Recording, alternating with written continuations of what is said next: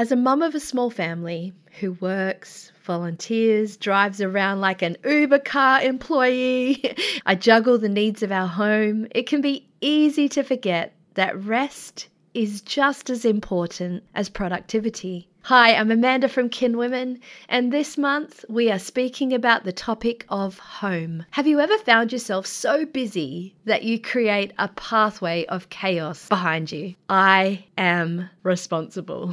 This is the difficulty of the season of productivity that comes with small children. Between work and tasks and birthday parties and activities, it's just sometimes really hard to find rest as a family. I think, however, the greatest gift we can teach our children is the power of Sabbath. There are many different types of rest that can help your family press reset on the week and its activities. It's important that we take time to slow and honor God, like active rest. You could walk together as a group, or contemplative rest. You can listen to music as a meditation in the evening, or technology rest, teaching our family to be present and connected to one another, or playful rest, the ability to play a game and have some fun.